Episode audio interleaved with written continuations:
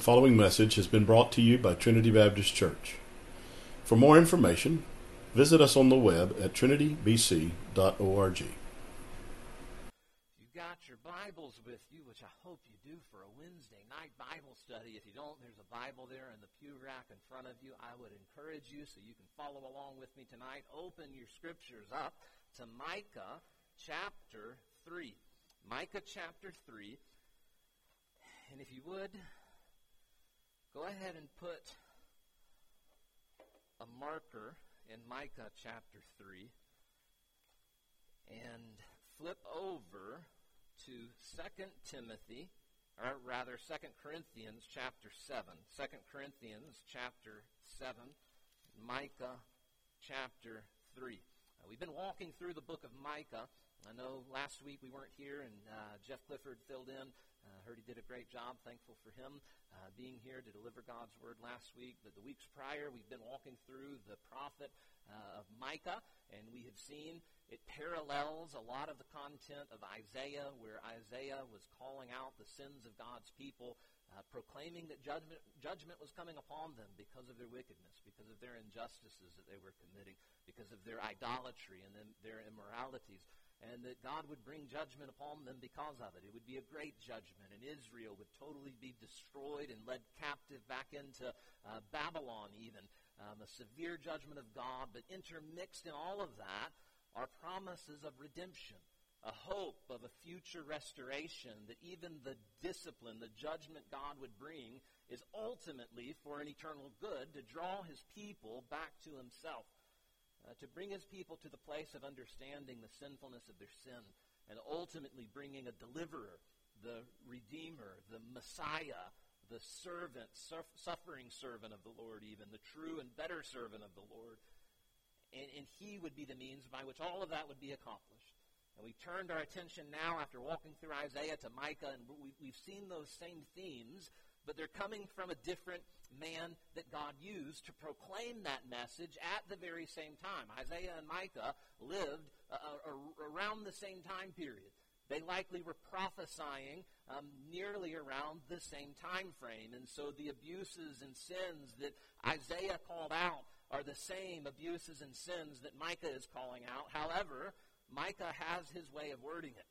And Micah has the imagery that is in his mind as he speaks to convict the people of God, hopefully to call them to repentance, that God would relent of the judgment that was coming. But nonetheless, there's a difference in what Micah is delivering than what Isaiah is delivering, just because it'd be like the difference between myself preaching a sermon or Jeff Clifford last week preaching a sermon. God uses and speaks through differing individuals. And he did so in an even more powerful way in the inspiration of the Holy Spirit through the prophets as they wrote down what is written. And so we'll turn our attention to Micah chapter 3 this evening. But before we turn there, I want you, I want to set up that chapter with this thought that we find in the words of Paul from 2 Corinthians chapter 7 regarding godly sorrow, a godly sorrow that leads to true repentance, and a worldly sorrow a worldly sorrow that may lead to a crying out to God, but is not the cry out to God that God will answer, that God hears, because it's not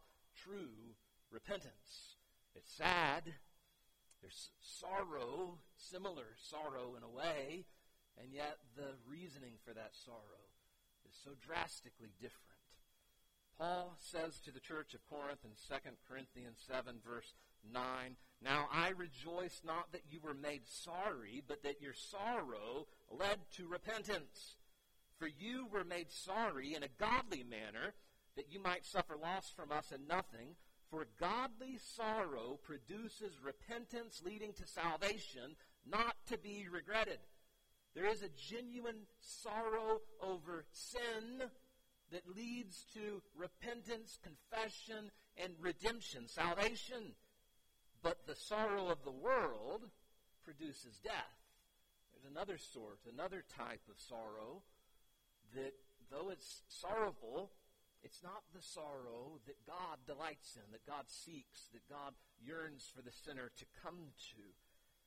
For observe this very thing, that you sorrowed in a godly manner, what diligence it produced in you, what clearing of yourselves, what in, uh, indignation, what fear, what vehement desire and zeal, what vindication. In all things you proved yourselves to be clear in this matter. And so the, the sorrow that led to repentance, that led to salvation, brought about a true change in life.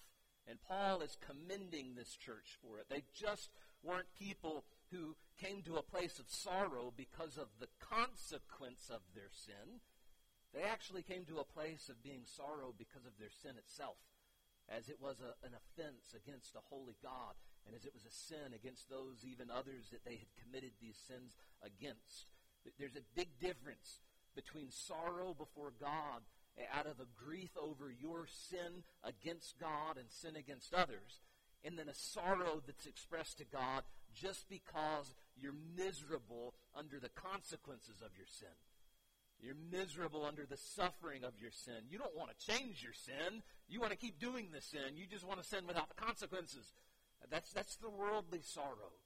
We don't want to really be repentant over the things we're doing. We want to keep doing them, and the only thing we're really sorry about is the bad things that are happening to us because of the sins we're committing.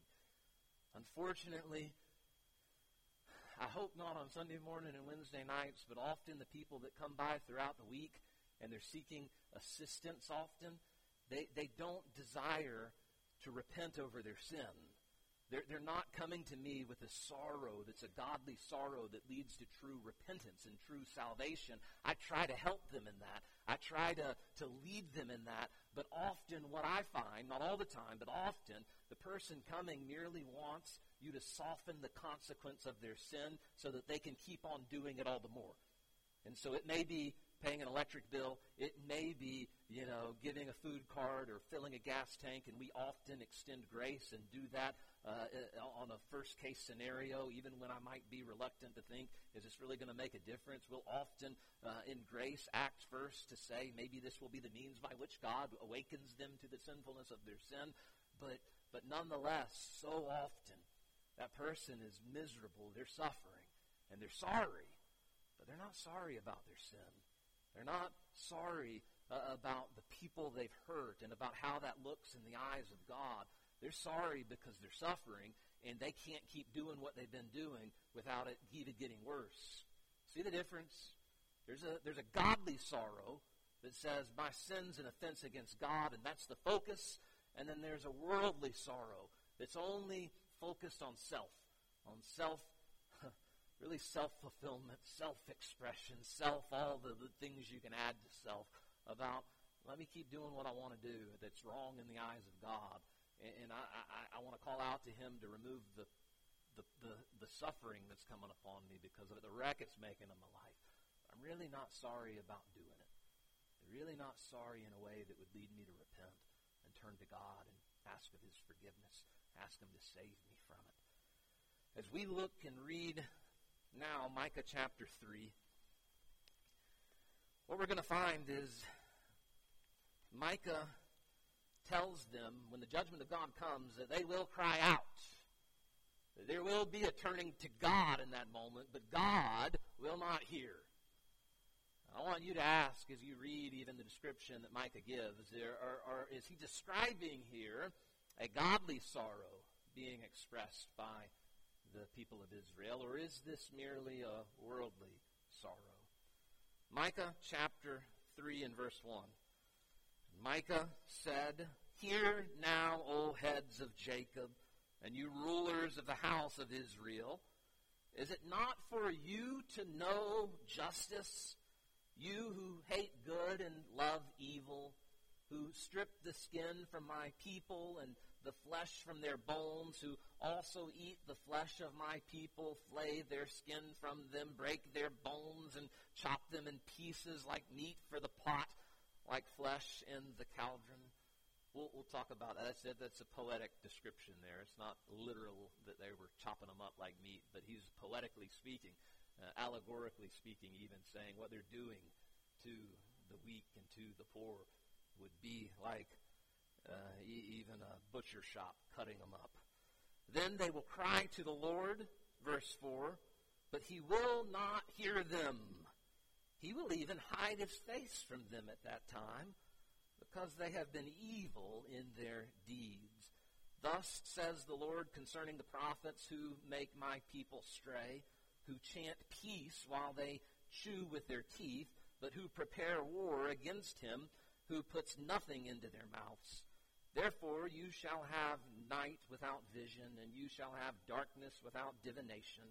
The sun shall go down on the prophets, and the day shall be dark for them. So the seers shall be ashamed, and the diviners abashed.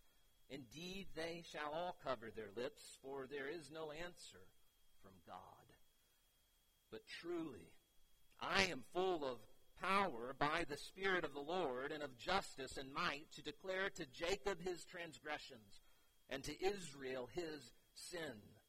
Now hear this, you heads of the house of Jacob and you rulers of the house of Israel, who abhor justice and pervert all equity, who build up Zion with bloodshed and Jerusalem with iniquity.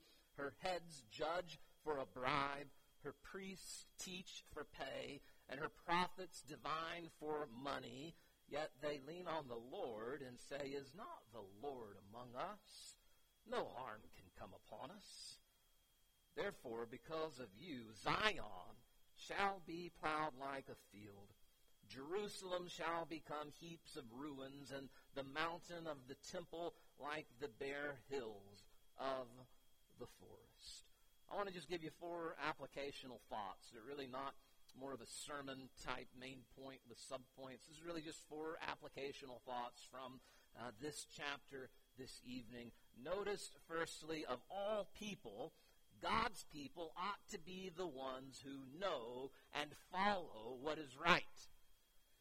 All the people on planet Earth, if anybody ought to get it right, shouldn't it be God's people?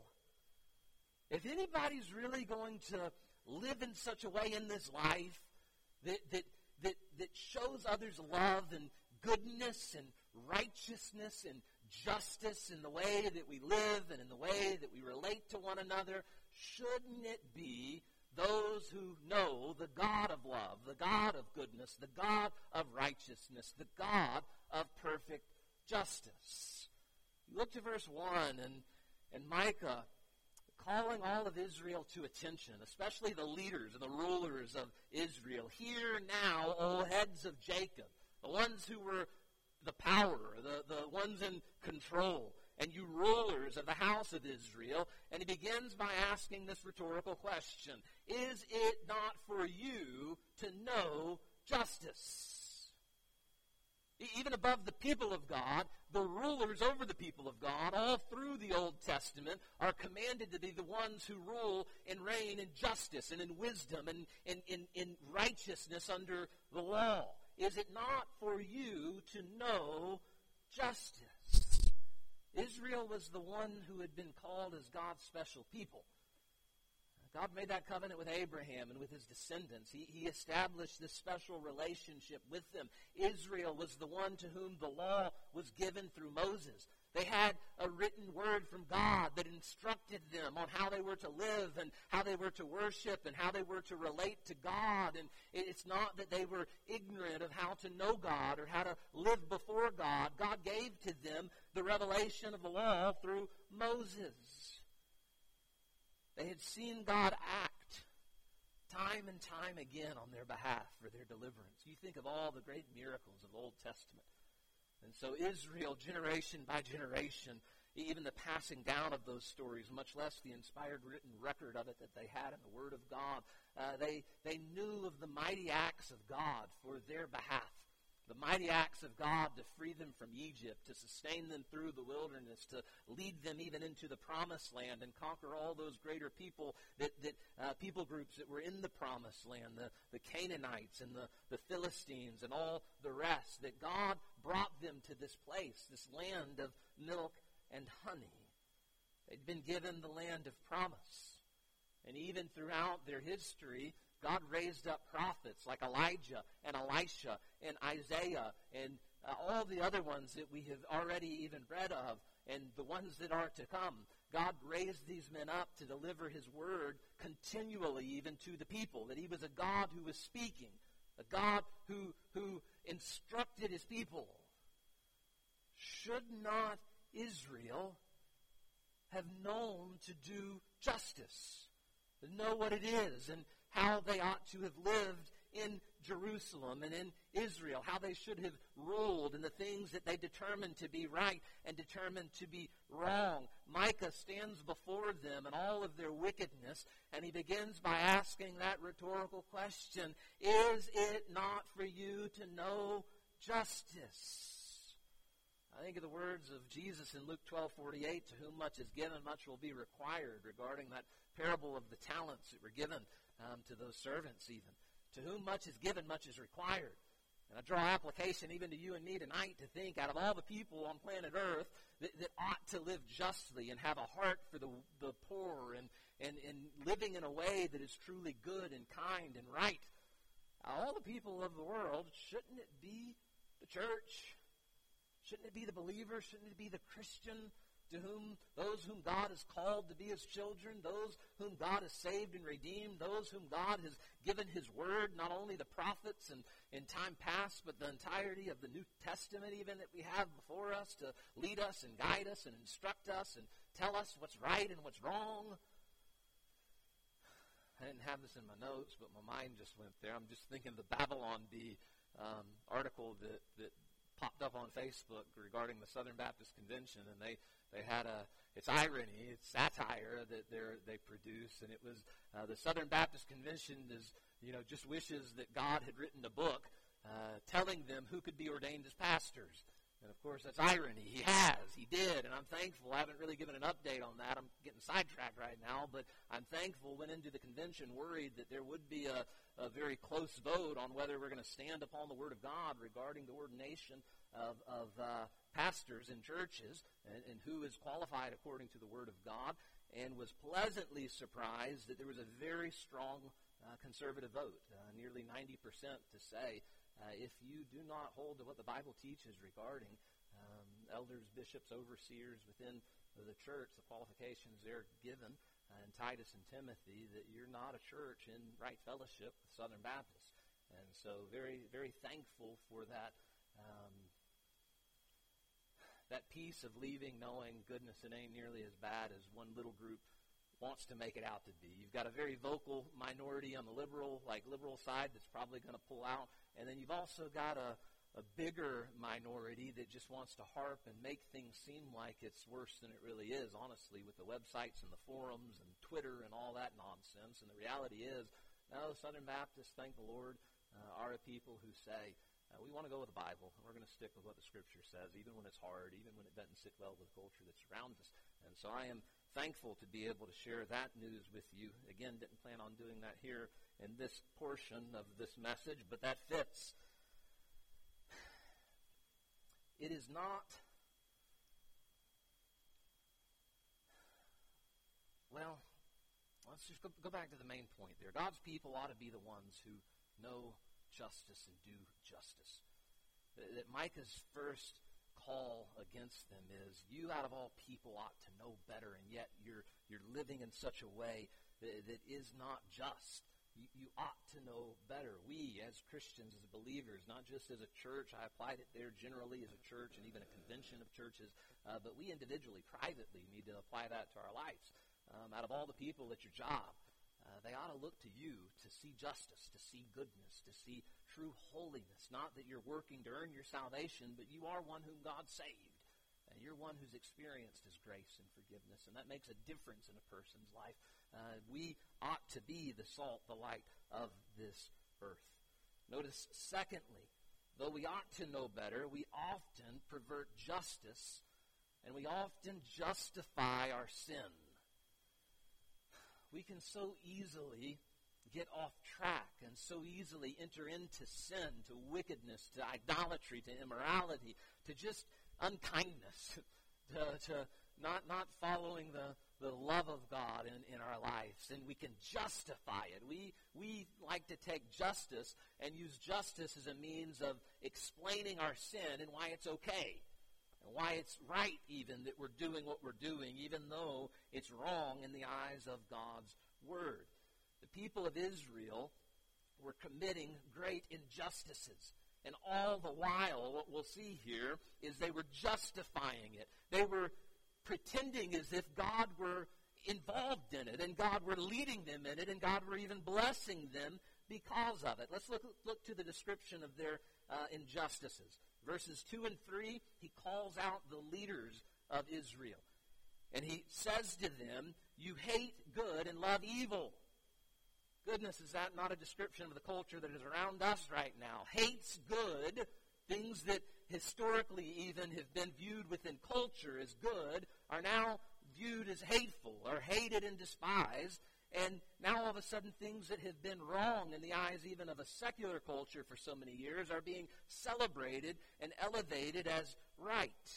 Hating good and loving evil. It was very much the same even in the nation, the people of God in Israel in this day and age.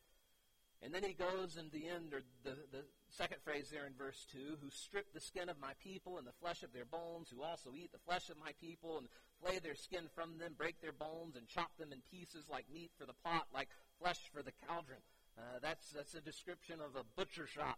Have you ever skinned and cleaned a deer before? Many of you men in here have. Some of you ladies in here have, or you maybe seen seen that done before. Uh, what is it? You skin it and you cut the meat off, and sometimes the bones are broken and meat. There he's talking about for the pot. I like the way one pastor sort of paints an illustration of what what Micah is saying here. He, he writes these words. He says, "Imagine being in downtown Jerusalem at 3 a.m. and this lone figure is this lone person struggling along, and he lugs a, a sledgehammer and a newly painted sign on a chunk of a half inch piece of plywood to which he's nailed two stakes. And he drags his cargo across the small lawn until he's right in front of the squat zone sign that identifies the building as the Hall of Justice. And so he's gone downtown Jerusalem, 3 a.m. in the morning, and he goes up to the Hall of Justice. He, he drags a sign up to the courthouse of Jerusalem. He positions his sign, he hammers the stakes in with his sledge, and he walks away. Five hours later, later Judah's civil servants arrive for work, and they read, Jerusalem stockyards, best butchers in town, we slaughter, skin, slice, and serve. Okay, the imagery that Micah is giving here is that the courthouse had turned into a slaughterhouse. In the courthouse of Jerusalem, the judges and the rulers of the day were not determining cases in righteousness, with justice. They were all crooked. They were all wicked. They were all manipulative and out to only elevate their own power, only line their own pockets. Micah says, Justice has become like a slaughterhouse, like a, butcher house in the land because of the iniquity, the wickedness of the rich and the powerful and the judges of the day. Verses 5 and 7, he turns his attention to the preachers, to the priests, and to the prophets of the day. And he says of them that they were ones who catered to those who had power and those who had money. Look, look what he writes. He says, Thus says the Lord concerning the prophets who make my people stray. They were telling falsehoods. They weren't speaking forth the word of God. Uh, what were they saying? They chant peace while they chew with their teeth. Now, that expression, some of your translations, more modern translations, even word it this way. They, they, they chant peace to those who can feed them. Uh, the chattering of the teeth, those that can put food in their, on their table those that could line their pockets. They would, they would give a prophecy of peace to anybody who could, who could feed them.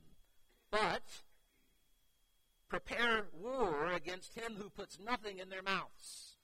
And so their, their prophecy, their teaching before the people was greatly dependent upon what they received in return. If you could pay well, peace be upon you, the blessing and prosperity of God. And if not, Warfare is coming. Prepare for war. God is going to judge you. Therefore, he says to those prophets, You shall have night without vision. God's not going to use you. God's not going to lead you in what you're doing. And you shall have darkness without divination. Darkness will come upon you, and there will be no guiding light from God. There will be no vision of God's guidance for the people. The sun shall go down on the prophets, and the day shall be dark for them. So the seers shall be ashamed, and the diviners abashed. Indeed, they shall all cover their lips, for there is no answer from God. God's not going to respond to their calls because of the, the lies that they were spewing before the people. You go down to verse 11, the end of verse 11. We'll, we'll, go to verses 9 and 10 in a moment, but at the end of verse 11, Micah, after describing just real succinctly an accusation, accusations plural against them, he, he summarizes their heart attitude and all the wickedness that they were doing. Yet they lean, halfway there through verse 11, they lean on the Lord and say, Is not the Lord among us?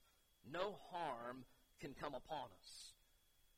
They weren't convicted of by their sin. They justified their sin before God. They justified their wickedness and their cruelty and their lack of compassion for the weak and for the hurting. And they were, they were cruel in what they were doing without any remorse, without any conviction. They justified it and even said, Is not the Lord among us? Our our benefit from our stealing and taking from those who are weak and needy, it's, it's actually the blessing of God. God is with us in this, and no harm will ever come upon us because God is on our side. We look at them and say, How foolish. But the truth is, we often can be just as foolish. It's amazing how quick we are to justify our sin. Things that are clearly wrong in our lives but Satan blinds our eyes and sin hardens our heart. And, and I've counseled with people even before in deep sin sometimes, and they, they can't see how it's such an offense against God. They justify it. If you only knew what she had done or she had said, if, if you only knew, well, well, this makes me happy, and God wants me to be happy, doesn't He? And so it's okay if I, you know, commit adultery and if I do this or do that because this is people find all sorts of weird ways, and it's not logical according to God's word, but it's the twisted logic of a sinful mind. We justify our sin. We got a temptation all the time to do that, or we'd never sin if we viewed it rightly. But we sin because we justify it and think we'll be better for it, and God's going to be all right with it. We can learn a lesson from their extreme example. We cannot justify sin. We must see the sinfulness of our sin and let that lead us to a godly sorrow that leads us to a true repentance. Notice, thirdly, uh, look to the example of Micah in verses 8 and 9. We need power from God to stand against such a culture of sin. Micah, in the midst, right after even describing the false prophets who were out only to speak what brought them profit, to speak blessing to those who could line their pocket and putting food on their table while speaking um, war against those who couldn't. He says there in verse 8, But truly I am full of power, not, not by his own volition and his own determination and his own spirituality. What does he say? I'm full of power by the Spirit of the Lord. But Micah's confidence was not in himself. That Micah's boldness didn't come because of his ability didn't become come because of his heritage. He doesn't cling to the things that we often cling to as a, a means of emboldening us to step forward in strength. He says, No, I'm full of power by the Spirit of the Lord. That, that his faith was in God and the power of God to accomplish what God has said. And therefore, he's going to stand upon what God has said. Therefore, he's going to speak forth what God has said, no matter what it might bring to him, no matter what the rich and the powerful could have done to him, because he could have easily been beheaded, easily been put to death for speaking this message of judgment, but that didn't matter because he knew what God had said. He knew that God had called them to called him to this, and he therefore calls out the iniquity that God called him to call out and speaks that word of judgment that God has called him to speak before the people. And he says, Truly I am full of power by the Spirit of the Lord and of justice and might, to declare to Jacob his transgression and to Israel his sin. He had God on his side, and having God on his side, he says true justice is on his side. That, that what he's proclaiming is truly right because it's coming of God, and there's a might in it through the Spirit of God that no matter what they did to him, it did not matter. God could deliver him from it, or God could deliver him through it. Either way, he determined in the power of God, he would speak forth the word of God to the people who were in their sins and iniquities and hating him all the more for every word that he had to speak of it.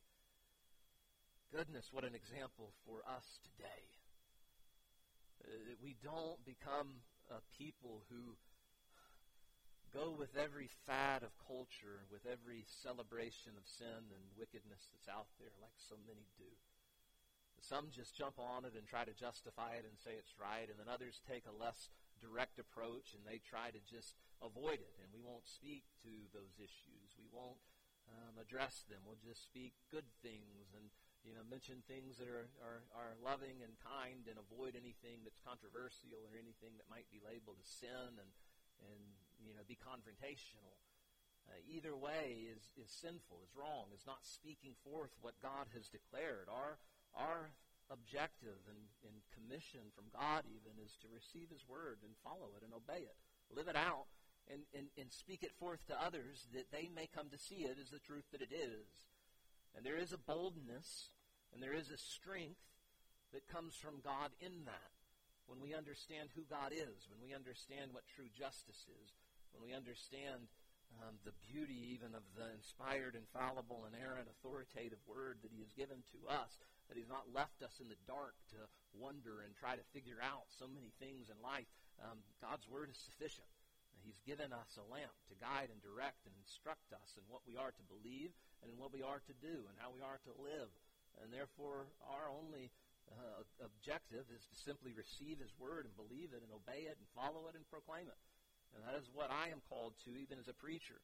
Um, no matter where the chips may fall, I pray that God would find me faithful. I pray God would find us faithful uh, to stand upon the truth of His Word and find in His Spirit through his word a strength to stand even when all others might fall. Verses 9 and 10, look at the just pointed summary of the sins of the people of Israel.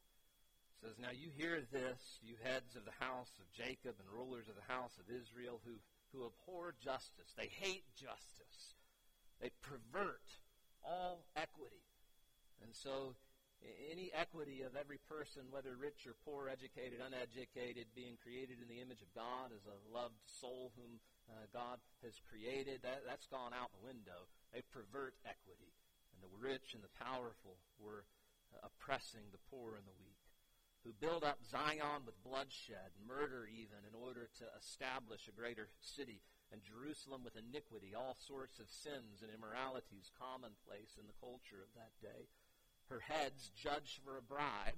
Uh, so the, the ones that were leaders and rulers over cases, they, they were receiving bribes left and right. They would determine the case not by justice, but by who, who could pay the most. Her priests teach for pay, all about the food on the table, the money in the pocket. Her prophets divine for money. Yet they lean on the Lord and say, Is not the Lord among us? No harm shall come upon us. And he says, Therefore, he brings this word of judgment. Because of you, Zion shall be plowed like a field, and Jerusalem shall become heaps of ruin, and the mountains of the temple like the bare hills of the forest. God's going to come in, and he's going to wipe it all out because of your hard-hearted sin against him. We need power from God to stand against such a culture of sin, just as Micah did. And notice, fourthly and lastly, and this kind of wrapping it all up, there are prayers that we may pray that God does not hear. There are prayers that we, and especially others that don't really know Him, others pray that God does not hear. You go down to the end of verse 7, the prophets, he says, For there is no answer from God Oh, they cried out to him, or will cry out to him in this hour of darkness. Micah says God will not answer them. And more clearly in verse 4, speaking of the judgment that will come, then they will cry out to the Lord, but he will not hear them. He will even hide his face from them at that time. Why? Because they have been evil in their deeds. Hiding his face, meaning he turns away from their cry. Now, why, why would God turn away from their cry if he's the God who hears the cries of his people? If he's the God who's a God of loving kindness and grace and mercy, a God who delights in forgiveness and redemption and restoration, if all the character of God that's revealed in the, the just entirety of Scripture, and especially in those unique places where it's so clearly defined, the heart of God for the sinner, why would that God ever turn a deaf ear to the cries of these people when the judgment comes upon them? I think the answer is quite clear in light of 2 Corinthians chapter 7. Why? Because their cries were merely cries of being sorrowful over the consequences of sin. They really, in these cries, are never repenting over the wickedness of their actions. They, they never are going to come to a place where they realize what I did by prophesying falsehood is actually sin against God and is a, a great offense against Him and was for the, the, the, you know, the people that were hurt because of the false prophecies that were given or the, the rulers of the day and age and, and the people that they literally um, starved to death, that they, they, they took all that they owned, even of the poor, in a, a, a case after case after case and gave it to the rich who really didn't need it just because the rich could line their pocket a little bit they, never would get to a place where they recognized the sinfulness of their sin. They merely would get to a place under the judgment of God where they're miserable. They're miserable because their city's collapsing, because the enemy's coming in, because the riches that they have based their life upon uh, accumulating has now been stripped away. And so, of course, they're stressed out and they're, they're sorrowful. They're grieving, not over their sin before God, but they're grieving over the loss of all the stuff that they've worshiped in the place of God. And so they even cry out to God and say, God, save me. God, deliver me. And what does God say? I don't hear that cry. I'll even turn my face and hide it those who cry in such a way. Now, there is such a thing as a deathbed confession and salvation when a person, at the very end of their life, maybe under the fear of death and the unknown, and the, you know, they really might come to a place of godly sorrow. I believe that happens, and that has happened. And they repent and say, God, I, I know you're you're holy and I'm a sinner and I need salvation. I need Jesus to forgive me. But I think that's the rare case of a deathbed prayer, the foxhole prayer. I do believe, based upon the scripture, so often a person might call out to God in a situation of impending death and the fear and suffering of that moment. And God doesn't answer, and God turns a, a deaf ear towards them. Why? Because they're sorrow or they're, not sorrowful over their sin. They're not repentant over their sin, and they're not seeking from God in confession and repentance, looking for forgiveness. Uh, they're actually just crying out to God to say, I'm, I'm, I hate that this has come upon me. I really want to just keep living and doing the things that I've done all along against you and against your word. I just don't want to be here in this situation right now. Get me from this. And sometimes God in His grace has delivered a person in that moment, and they only continue in the sins that they've never repented of. They, they, they've had a worldly sorrow and not a godly sorrow. And so as we close and we, we think of Israel's example, and we think of even the prayers of our even of our own prayers, and we're running out of time, but, but you realize, I'll just mention it real quickly, our prayers can be hindered as we pray before God because of sin in our life sins that we've committed against others can affect God hearing our prayers. New Testament says, uh, 1 Peter 3 7 says that our prayers can be hindered because of the way we treat our, our wives, men. Uh, and that's just a, you can take that and apply it even to any relationship in life, but even men and their wives and mistreatment there. It says treat your wife. Basically, my words would be treat your wife right because your prayers will be hindered if you don't. Prayers can be hindered for not speaking the truth about God, for speaking lies about God, as those prophets were doing. Prayers can be hindered because your heart is seeking selfish gain. Um, James even writes, You ask and you do not receive because you ask amiss that you may spend it on your pleasures. Um, we, we kind of draw this automatic assumption. We pray God must hear and God must answer.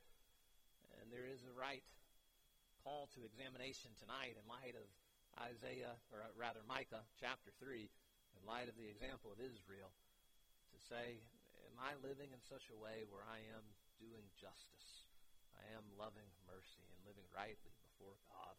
And am I praying in such a way where I know He hears me because I'm asking in His will and I'm asking with a heart that, that has repented and believed upon Him as Lord and Savior? I beg you, if you're here tonight and you don't know that for sure, Maybe God's convicting you with a godly sorrow over your sin and not just a worldly sorrow over the consequences of your sin. Get that settled tonight before the Lord. If you need to talk to somebody, come forward. Would love to talk with you about that in this invitation or just there in your pew. Um, pray before the Lord and get that settled before Him this evening. Let's go to Him in prayer. And uh, Paul's going to come, I believe, and just lead us in an invitation. Heavenly Father, we come to you, Lord. We thank you for your word thank you for the truth that is spoken by it and through it and the conviction that it can bring upon our hearts. Uh, Lord, through your word, through your spirit, you do uh, show us our sin and show us our need for you. And maybe tonight there's some that that's happening to even now.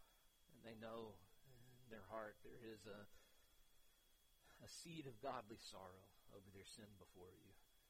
May they not repress that, but may they take that and let it lead them to repentance, confession, Lord, may they let that lead them to Christ, uh, faith in Him, to dependence upon Him, and even leaving here tonight knowing that they're right with you because of your grace and forgiveness. May they not leave here hardened in their sin and just sorry over the consequences of their sin. Uh, Lord, work, I pray. Draw us unto Christ afresh and anew. I ask it in Jesus' name.